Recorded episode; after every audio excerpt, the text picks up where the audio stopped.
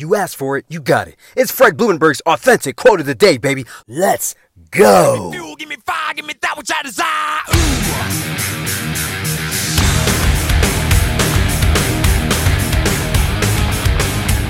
What is up? Today is Friday, October 16th, 2020, and this is my quote of the day. You can find this message on any podcast platform. Also, make sure you go to my website, therealfredlee.com. You can get to know me. You can get to know why I coach. You can get to know my why. Therealfredlee.com. I want to see you win every single day, but get to know me there. Today's quote, quote, big thinkers crush it. Small thinkers get crushed. End quote. I had to really learn this myself.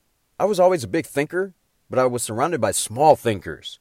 Small thinkers. People that always thought about failure. People that were negative. People that always thought that, you know, happiness was about luck. You know, it was about things that, you know, bounced their way accidentally. Like they had no control of their future.